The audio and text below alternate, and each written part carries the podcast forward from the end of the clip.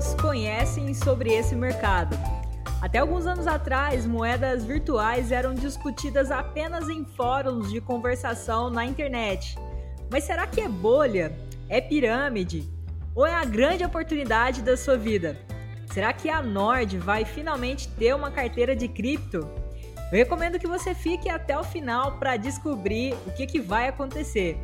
Mas antes de começar o nosso episódio 9 do Relevante Agora, de uma forma bem rápida, eu quero falar com você sobre alguns números que impressionam. Você sabia que o Brasil é o quinto país no mundo em investimentos de cripto, com 10,3 milhões de pessoas? Isso é quase três vezes mais do que o número de investidores na Bolsa de Valores brasileira, a B3. No topo da lista está a Índia, com mais de 100 milhões de investidores seguido pelos Estados Unidos em segundo lugar, com 27,4 milhões, e a Rússia em terceiro lugar, com 17,3 milhões. O mercado de criptomoedas está crescendo e não é só no Brasil, como no mundo todo. Não dá para negar. Como diria o economista sincero, quem não tem Bitcoin é maluco.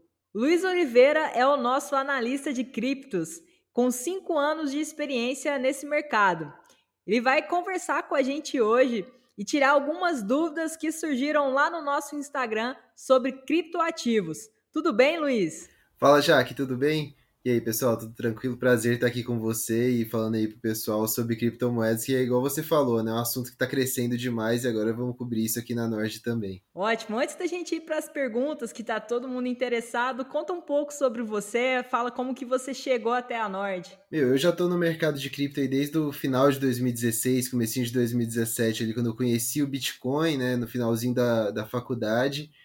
É, desde então comecei como um pesquisador mesmo do mercado, né, antes de eu entender de fato o que, que era. Quando eu comecei a enxergar o valor, já virei um investidor autônomo ali, né, igual muitos dos que estão das pessoas que estão ouvindo a gente aqui hoje são, né, não necessariamente com cripto. É, e depois disso continuei estudando cada vez mais, investindo, conhecendo o mercado na prática, né? É, trabalhei já dois anos em research diretamente com cripto, depois estava numa corretora de criptomoedas também, nessa parte de educação, né? Sempre trazendo é, o conhecimento de cripto, de Bitcoin, de tudo que está associado a esse mercado novo para quem é leigo e para quem quer aprender mais. E agora eu vou, vou estar tá aqui com vocês na Nord para falar mais de cripto, ensinar o pessoal aí que quiser a dar os primeiros passos né, nesse mercado e aproveitar essa oportunidade aí, que é esse mercado novo, né? Respondendo àquela sua pergunta ali do começo já, é, não é bolha, não é pirâmide, mas é sim uma, uma grande oportunidade para os novos investidores. Ah, eu estou ansiosa para esse bate-papo com você, Luiz, porque eu sou 100% leiga, é, não sei nada de cripto. Ontem a gente abriu a caixinha de perguntas lá no Instagram da Nord e muitas das perguntas que eu vou fazer agora para você foram feitas pelos nossos seguidores. Então vamos lá, a primeira pergunta é se as criptos, né? Quais, quais, qual a função das criptos além de pagamentos? Meu, assim, é, vamos traçar um pouquinho da história, né? O mercado de criptoativos como um todo surgiu com o Bitcoin, né? E o Bitcoin é uma moeda digital, né? Então, assim, ele surgiu com essa função de ser um meio de transação ali rápido, né, descentralizado, então que não tem um, um banco central ou um banco ali fazendo o intermediário de confiança, né, tudo descentralizado através da blockchain, né, que é essa tecnologia é, que deu origem, tornou possível é, essa arquitetura do Bitcoin, né, onde é, a confiança de uma transação é distribuída, né, e, e, permaneceu assim por muito tempo, né, a, a blockchain como tecnologia, é, ela foi criada e ficou muito tempo presa nesse racional de, de troca financeira mesmo, né? de ser um, meio ali de confirmar transações financeiras. É, mas por ser uma estrutura de registro distribuído, né, passou-se um tempo, é, as pessoas começaram a enxergar que isso tinha outras aplicações, né? Seja como um, é, um provedor para criação de, de jogos, de transações ali mesmo, né? De transação de informação, que é o mais importante, e hoje a, a, blockchain, por causa dessas evoluções né, que a Ethereum proporcionou, né, que é o segundo maior criptoativo que surgiu ali em 2013, que teve esse grande salto, né, pra, só para trazer aqui um histórico, Bitcoin é, foi criado em 2009, né, em 2013 que teve esse salto de utilidade ali da blockchain saindo desse meio puramente financeiro para ser o que o pessoal da Ethereum diz que a Ethereum é um grande é, computador descentralizado, né? Que você pode criar aplicações ali em cima, né? Com, com, criar é, contratos autoexecutáveis que dão origem a, a diversas aplicações, né? Desde criar jogos em cima da, da Ethereum, criar outras moedas, outros ecossistemas ali dentro da, da Ethereum, tudo isso é possível já com cripto, né? Então, é, o mercado hoje já vai muito além é, desse racional puramente financeiro, de, de troca de valores mesmo, de transação monetária, né? Hoje a, gente já tem um, um nível de aplicações muito grande em cima da blockchain e que tende a crescer cada vez mais. Boa, você já começou a trazer aqui alguns nomes, né? Alguma, algumas siglas também. Na, na caixinha de perguntas teve uma pessoa que perguntou, que na verdade digitou ali, comentou NFTs, né? E não, não comentou mais nada, não explicou o que, que quer saber sobre NFTs. É, algumas pessoas comentaram também Bitcoin. É, é tudo a mesma coisa, essas siglas ainda são um pouco confusas, né, de entender. Perfeito, né? NFT né, é um token não fungível, né? Um acrônimo para token não fungível em inglês. É, aí para a gente explicar isso, é, a gente precisa entender o que, que é fungível, né? Primeiro, e o que, que é um token, né? Já são dois conceitos aí que a gente precisa desmistificar aqui.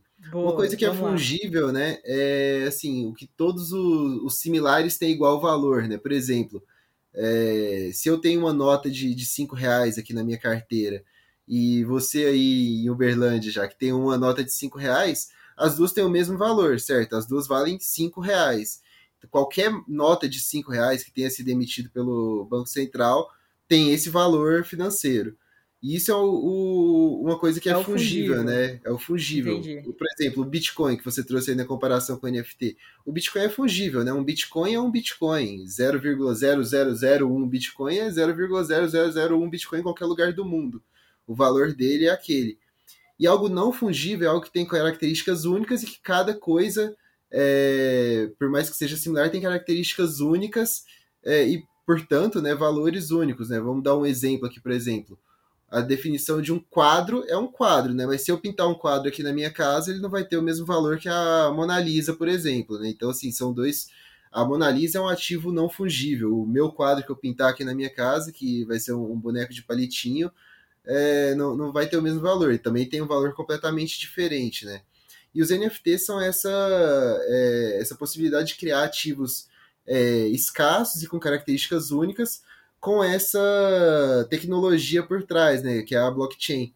Que essa tecnologia é uma tecnologia de registros distribuídos, né? Então, assim, é uma coisa muito transparente, que todo mundo consegue ver ali quanto tem. Isso é um, os NFTs, né, esses tokens não fungíveis, é, e voltando um pouquinho atrás, né, token é um ativo digital, né, que é registrado em, na, na blockchain, então que é descentralizado, é, é digital e pode ser fungível ou não fungível. Né? Existem diversos tokens de utilidade para diversas, é, diversas aplicações diferentes de cripto que são é, fungíveis. Mas esses não fungíveis né, são uma oportunidade grande de sei lá, vamos dar alguns exemplos aqui, né, de trazer artes digitais é, com esse conceito de escassez, né, provado ali que você consegue ver quantos que foram emitidos, é, consegue ver quem que tem essa posse de fato. É, isso traz muito valor para esse mercado de colecionáveis, por exemplo, né? É, vamos, vamos, trazer para o mundo real, né? Lá de nos Estados Unidos, digitais, né? É, coleções digitais, mas trazendo aqui um, um paralelo, por exemplo, para o mundo real, né? Todo ano de, de Copa do Mundo ali, tem os álbuns de figurinha, né? E aí tem diversos tipos de figurinhas, umas são mais difíceis de achar, outras são mais é, fáceis, mais comuns, né? Tem as brilhantes ali que são as mais difíceis, mas ninguém sabe quantas brilhantes são criadas, quantas figurinhas normais são criadas, é, enfim, nada disso é transparente. Se você for criar um álbum de, de figurinha em forma de NFT, vai ter ali quantas é, figurinhas é, brilhantes foram criadas, prova que elas realmente são raras, você consegue provar que você tem ali a figurinha posse dela de fato na blockchain, né? Esse que é um dos grandes valores que os NFTs trouxeram, né? E é, a gente já vê diversas empresas entrando nesse mundo, né? Engraçado que eu tô com isso na, na ponta da língua que eu fiz um, um, post hoje lá no Instagram sobre NFT, né? Mas, por exemplo, é, já que a gente deu esses exemplos assim no, no mercado de, de esportes, vamos para o mercado da, da música, por exemplo, né? uma banda famosa aí de, de pop rock, o Kings of Leon, criou um NFT, é, um token não fungível, que criou algumas é, unidades apenas que o pessoal podia é, comprar ali e dava direito a diversas coisas. Se você provasse no, no show do Kings of Leon que você tem esse NFT, você ganhar um, um, um passe para ir no camarim, é, ganhava um álbum autografado e mais um monte de coisa. É, isso já é uma, uma intersecção né, da utilidade do, da escassez digital com a utilidade real, né? Então não é mais só um, um ativo ali, só uma, uma foto, um, uma arte digital, é algo que tem utilidade por trás, né? E tem diversas coleções que foram criadas de NFTs, né? Tem o, o Bored Ape é, Yacht Club, que é um, uma coleção de NFTs de fotos de, um, de desenhos, né? De uns macaquinhos ali personalizados que hoje valem milhões de reais, né? Milhares de milhares de dólares. Um dos primeiros NF, coleções de NFTs que foram criados são os CryptoPunks, que são as artes ali pixeladas de, de uns é, avatares digitais, dos desenhos digitais que foram criados, acho que, se eu não me engano, são 10 mil na história, e foi um dos primeiros tipos de NFTs criados e hoje tem um valor imenso, né? É, a Visa comprou um, é, agora eu tô confuso, não lembro se foi a Visa ou se foi a Mastercard, mas ah, foi a Visa a Visa comprou um alguns meses atrás e pagou, se não me engano, 800 mil dólares né, nessa artezinha digital. Que o valor por trás ali é você fazer parte de um grupo e mostrar que você está por dentro dessa revolução, né? Ou é, mostrar que você está antenado e faz parte disso e tem a possibilidade de se valer mais no futuro porque é um ativo escasso, né? Entendi. E dependendo do, do NFT que você tem, dá acesso até a festas VIPs, né? Você pode trazer o mundo virtual e ter benefícios no, no mundo físico, né? No mundo real. Perfeito. Esse Board Ape Yacht Club que eu falei aí, recentemente eles fizeram uma, uma festona né, lá em, em Nova York, se eu não me engano é, que o, o, ingresso era você provar que você tinha um, um, NFT da coleção deles, né? Esse eu acho até bem bonito os desenhos, mas ainda assim, não, não sei, né? É, arte é, é, arte, né? Não dá pra gente precificar. Os que valores loucura, que são negociados Luiz. são assustadores. Que loucura isso que você está explicando, e eu fico pensando se você precisa ser uma grande entidade para criar um NFT ou qualquer pessoa pode entrar na internet, tem algum site onde a gente cria esses, é, é, esses ativos? Como que funciona? Como que eles surgem? Eu, literalmente qualquer um pode criar um NFT, né? Agora, mais recentemente, o, o, Photoshop, né? Acho que o principal software de design gráfico aí, já criou até um suporte para você já criar sua arte e transformar ela em NFT, junto com a OpenSea, né? Que é um dos maiores é, marketplaces, né? Lugar onde você pode comprar e vender e, e criar os NFTs e registrar eles na, na blockchain, né? Então tem diversas galerias aí, várias é, empresas também ajudando a, a, fazer isso ser cada vez mais acessível, né? Então qualquer um pode criar um NFT e tem muita gente aqui no Brasil e é, no mundo todo ganhando dinheiro com isso, assim, tendo essa é, a desintermediação da criação da sua arte, né? Porque se um antigamente, né, antes do, dos NFTs, antigamente que eu digo, sei lá, dois anos atrás, para um artista ter o, a arte dele publicada, ele tinha que fazer um quadro, é, conseguir ir para um, um, leilão, para uma exposição, e ainda pagava uma taxa de intermediário alta ali para o dono do leilão, né? E hoje, através do NFT, os caras conseguem criar uma arte digital, é, ou até tokenizar uma arte real e negociar ali a arte dele através da blockchain e sem ter uma taxa de intermediário alta, né? Realmente simplificou bastante tirou grande parte da burocracia, né? Para muita coisa é, ter valor, se valorizar. É realmente incrível tudo isso que você está falando. Quando eu escutava sobre mercado de cripto, eu ainda tenho um pouco dessa percepção.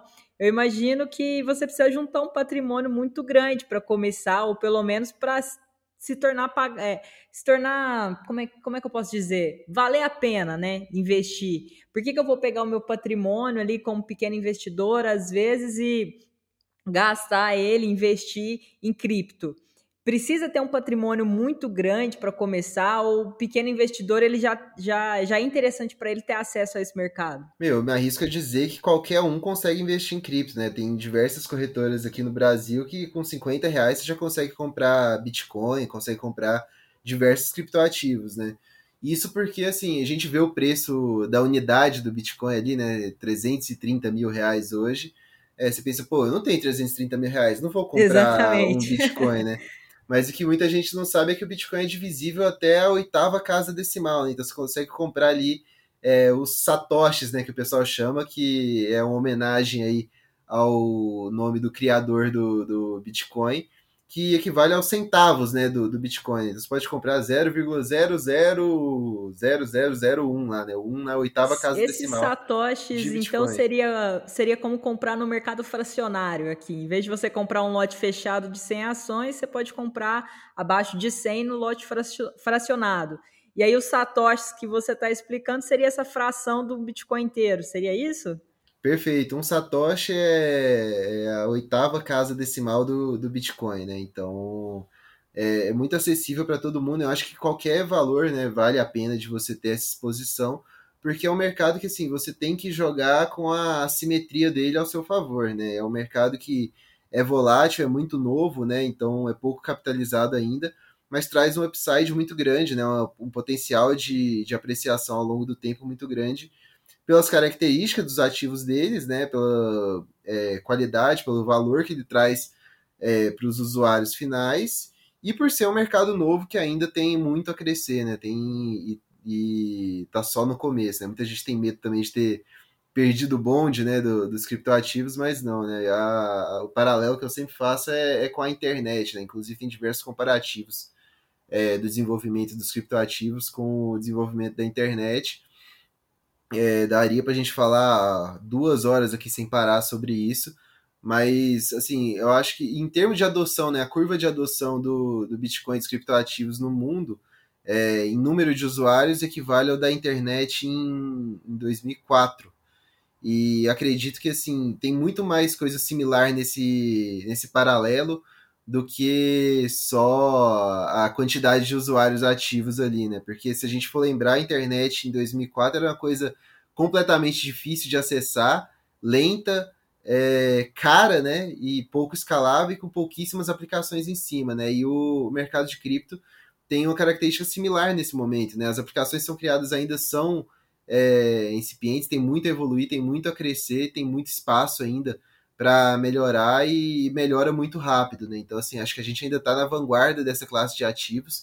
Quem tem cripto hoje pode se considerar um privilegiado e quem está ouvindo esse podcast também, porque está diante de uma oportunidade que talvez não conhecesse ou talvez tivesse algum é, preconceito ali, algum, é, alguma ressalva com cripto, que é o que a gente pretende quebrar não só nesse podcast, mas aí nesse trabalho todo que a, a Nord agora pretende fazer com cripto, né, para trazer cada vez mais gente para esse mercado e aproveitar do, da simetria dele.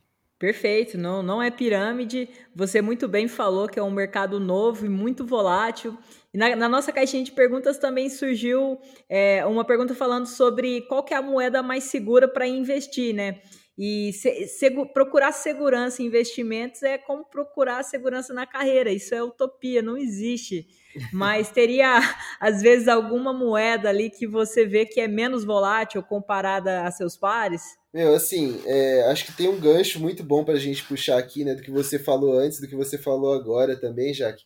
É que muita gente entra em cripto da forma errada, né? Tenta entrar com a ganância muito alta e, e um, uma ganância muito alta é é solo fértil para golpista. Né? Então, se você ouvir falar de alguma coisa que te dá uma, uma renda garantida, uma, é, uma renda mensal ali garantida em cripto, é, vai render em Bitcoin, vai render em reais para você, é, pula fora, né? Porque cripto é um mercado de renda variável, né? Então, isso é o, um ponto muito importante que a gente tem que falar aqui, né? E sempre tentar tirar os brasileiros de, de perto desses golpes, que a gente sempre vê acontecendo aqui no mundo todo.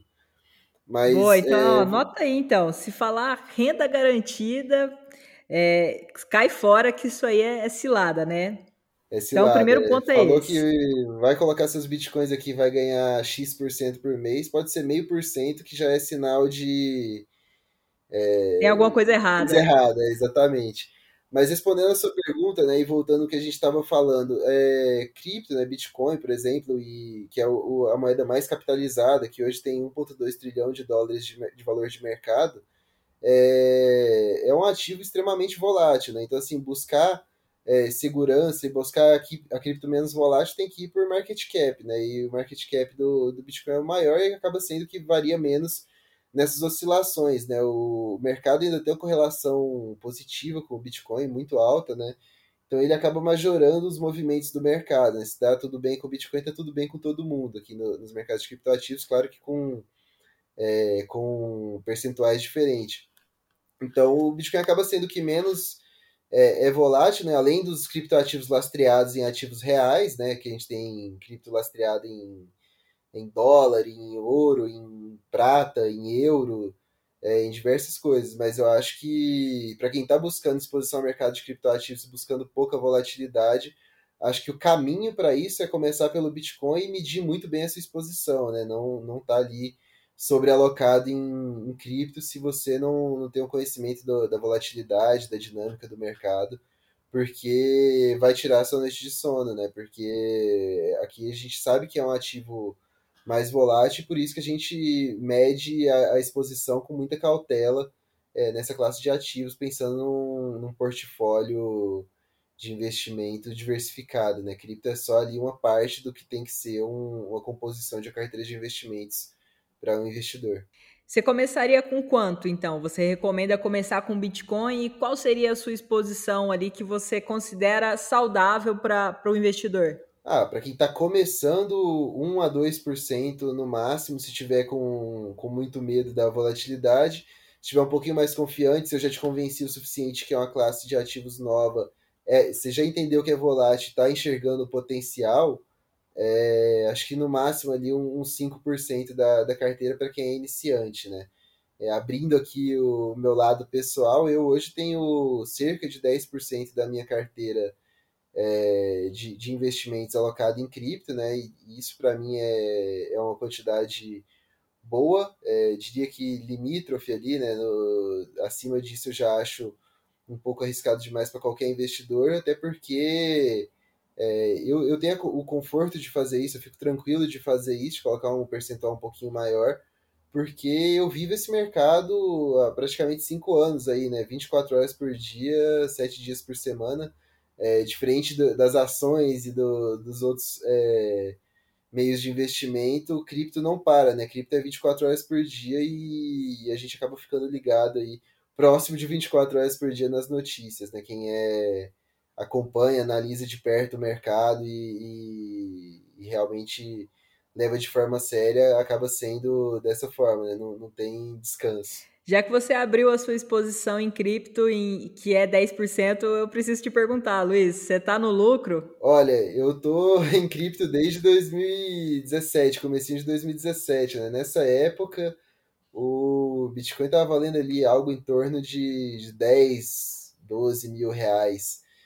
Então, sim, sim, tô no lucro. Eu fiz uma gestão bem conservadora da, da minha carteira, né? Sempre medi muito bem minha exposição, sempre diversifiquei, é, consegui colher bons frutos, é, consegui proteger bem o, o meu patrimônio pessoal, é, inclusive o patrimônio em cripto, né? Dentro daquela queda forte que teve ali em 2018, 2019 no mercado, né? E olha que na época tinha poucas ferramentas para fazer isso, né? Hoje já tem muito mais jeito de se proteger a, a sua carteira em cripto no, pensando no, no momento de queda, né? Mas consegui proteger bem, então sim, tô, tô bem no lucro com cripto. Boa, e toda essa experiência, né, você vai trazer aqui para a Nord. É, eu tenho certeza que o pessoal está ansioso, a gente já vai avançar um pouquinho, né, nesse tema, como, como que vai funcionar esse mercado de cripto aqui dentro da Nord. É, teve uma pergunta também interessante, já que você falou que conseguiu é, sair bem da crise, né, das criptos que, que você passou, teve um seguidor que perguntou quais os, os parâmetros que você usa é, para saber se o cripto vai valorizar ou se é pura sorte mesmo. Não tem nada de sorte, né, Luiz? Não, se tem uma coisa que não, não tem aqui é, é sorte, né? É muita análise mesmo, assim. É analisar cripto, entender cripto é um, um processo muito, assim, complexo, né? Porque você tem que fazer uma análise subjetiva, uma análise de pessoas e uma análise objetiva, né? Ali de números mesmo, né? Da quantidade daquele ativo que vai ser emitido, é, o percentual dele que está na mão do, dos fundadores, é, o modelo de, de emissão do ativo, a taxa de inflação dele, é, isso mais do ponto objetivo mesmo, né? De, de valor ali de mercado. E para saber se ela vai valorizar, aí é, é, vai muito além né, também disso. É, vai, vai mais para o lado de também entender é, se aquela cripto realmente resolve um problema, né, uma dor real, se ela tem realmente um, é, uma aplicação é, real para o futuro, se ela tem um potencial de, de revolucionar algum setor do mercado. É, e se as pessoas que estão por trás daquela criação ali, daquela cripto, por trás do desenvolvimento do projeto, são pessoas sérias, tem ali um background, seja de tecnologia, seja do mercado que ela está querendo é, empreender ali com a cripto nova, né? É, é um processo bem, é, bem longo e bem criterioso para você entender uma cripto, né? Eu, para eu colocar, pra você ter ideia, a primeira vez que eu investi, que eu coloquei dinheiro em Bitcoin, foi. Eu nunca me lembro, assim, eu não lembro se foi em, em março ou abril de 2017. E eu fui ouvir falar de Bitcoin no final de 2016, né? então fiquei ali 3, 4 meses estudando a fundo o ativo para entender cada característica, cada detalhe e, e para eu conseguir me convencer de que aquilo era bom. Né? E eu trago isso até hoje para qualquer cripto nova, né? Para a gente, para quem não, não acompanhava o mercado, está ouvindo pela primeira vez ou acompanha há pouco tempo, 2017 teve um, um boom de criação de novas criptomoedas que, sei lá, 90%, mais de 90% delas virou pó, né? Virou, foi a zero, porque ou eram projetos que não tinham solidez, não tinha equipe sólida ali por trás, não tinha é um modelo de emissão, né, um tokenomics que a gente chama, né, aqui em cripto, é, o, o modelo econômico do token, né, é, que está sendo criado ali não era sólido o suficiente, não tinha uma rede de incentivos legal para quem estava trabalhando a favor da rede ou para quem era early adopter na, na cripto é, por diversos fatores é, e até muitos golpes né, de, de cripto que tiveram, é, de, onde o criador vendia todas as moedas e saía com dinheiro e todo mundo ficava no prejuízo. É, isso aconteceu demais em 2017, até pedacinho de 2018. Né? 2019 não aconteceu tanto porque já, a cripto já tinha caído, é, a maioria das criptos estava caindo mais de 80%, então ninguém tinha interesse é, nessa classe de ativos mais, então os golpistas foram dormir. Mas o para você analisar uma cripto, entender o, o que tem por trás dela, é um processo bem, bem longo e criterioso que é, é o que eu quero trazer aqui para o pessoal. É, não, não só a análise pronta, mas também é, ensinar o pessoal a enxergar é, o valor nas criptos e o que elas se propõem, né? Que estão surgindo muitas criptos novas e, meu, com a, com a experiência que eu já tenho no mercado, grande parte delas eu bato o olho, leio um pouquinho ali do, do documento da criação dela, dou uma olhada no site e já consigo ver quando é alguma coisa errada, ou que não tem grande potencial, ou que já tem um competidor de mercado grande que pode abraçar ali aquela proposta da cripto e, e levar ela ao fracasso, né? Então é, é, isso que a gente quer trazer aqui, né? Essa análise criteriosa como resultado final e como processo também, né? Para quem quiser aprender saber fazer por conta própria também e, e avaliar novas criptos. Ouvindo você falar assim, Luiz, eu só posso é, desejar que você comece logo. E já vou perguntar aqui, os nossos seguidores querem saber se a Nord vai ter uma carteira de cripto, se essa carteira vai ser aberta só para assinantes ou se todo mundo vai poder assinar, porque eu já quero começar a investir depois de tudo que você acabou de falar, da sua experiência, da sua história, eu confio em você para cuidar do meu patrimônio. E aí, vai ter uma carteira? Ó, vou deixar essa aí no ar. Vou, quero ver do pessoal se vocês querem essa carteira de ah, cripto. Meu Deus. Ó, eu vou, vou te falar aqui dos bastidores, hein? A conversa que a gente teve sobre cripto antes de eu vir para a Nord durou ali por baixo uma hora e meia, né? Vou, vou expor aqui. A, a Marília já tá mais é, pro lado de cripto, já tá gostando, já tá interessada. O Bruce que ainda Eu acho que o Charles ajudou. Hein? É, aquele vídeo com o Charles lá teve um, um bom. O economista sincero ajudou a Marília a entender um pouco mais. Então o Bruce agora precisa conversar um pouco com o Charles, né? É, vamos marcar essa conversa aí. A gente marca no, no escritório da Nord, em algum barzinho ali, eu, o Charles e o Bruce, pra gente conversar e tentar convencer ele de vez que, que cripto é o futuro, que não é bolha, que é. que passa muito longe de, de ser bolha e mais longe ainda de ser pirâmide, né? Claro que tem alguns criptoativos que a gente vê ultra valorizados que são bolhas, né? Aquelas meme coins lá, Dogecoin, as moedas de cachorro lá que a gente brinca, é, são são bolhas sim, mas é, o nosso papel como analista de cripto e como, é, como investidores é, é, desviar dessas ciladas do mercado, fugir das bolhas, da, dos, das enganações e estar tá nos ativos que têm potencial grande para o longo prazo para revolucionar o mercado e, por que não, revolucionar a vida financeira de quem estiver ali desde o começo, né? Perfeito, Luiz. A gente acabou estourando um pouquinho aqui o nosso tempo, então eu já vou fazer um convite para você voltar para uma parte 2. A gente não estava combinado, né? Mas diante de tantas dúvidas, eu ainda nem, nem fiz aqui metade das perguntas que o pessoal mandou lá na caixinha do Instagram. Então eu queria combinar com você na próxima semana, você voltar para a gente continuar esse bate-papo. Você topa? Topa, já tá aceito o convite então. Semana que vem estamos de volta aí, vamos tirar todas as dúvidas do pessoal de cripto. É, tô com um Instagram lá para quem quiser seguir também, arroba Fala de Cripto, bem, bem simples, bem fácil, né? Cripto com I mesmo. É, direto tirando dúvida do pessoal lá e semana que vem tô de volta aqui com você já. Boa, Luiz. Então tá combinado. Eu já tô seguindo Fala de Cripto. Eu tô adorando os conteúdos que você tá trazendo. Com uma linguagem simples, sem economês, é, sem aquela coisa difícil, né? Deu para entender bastante coisa aqui nesse bate-papo de hoje também. Então, na semana que vem, a gente volta para tirar mais dúvidas dos investidores. Obrigada por ter vindo aqui e até semana que vem, pessoal. Fechado, Jaque. Obrigadão, obrigadão, pessoal. Até semana que vem.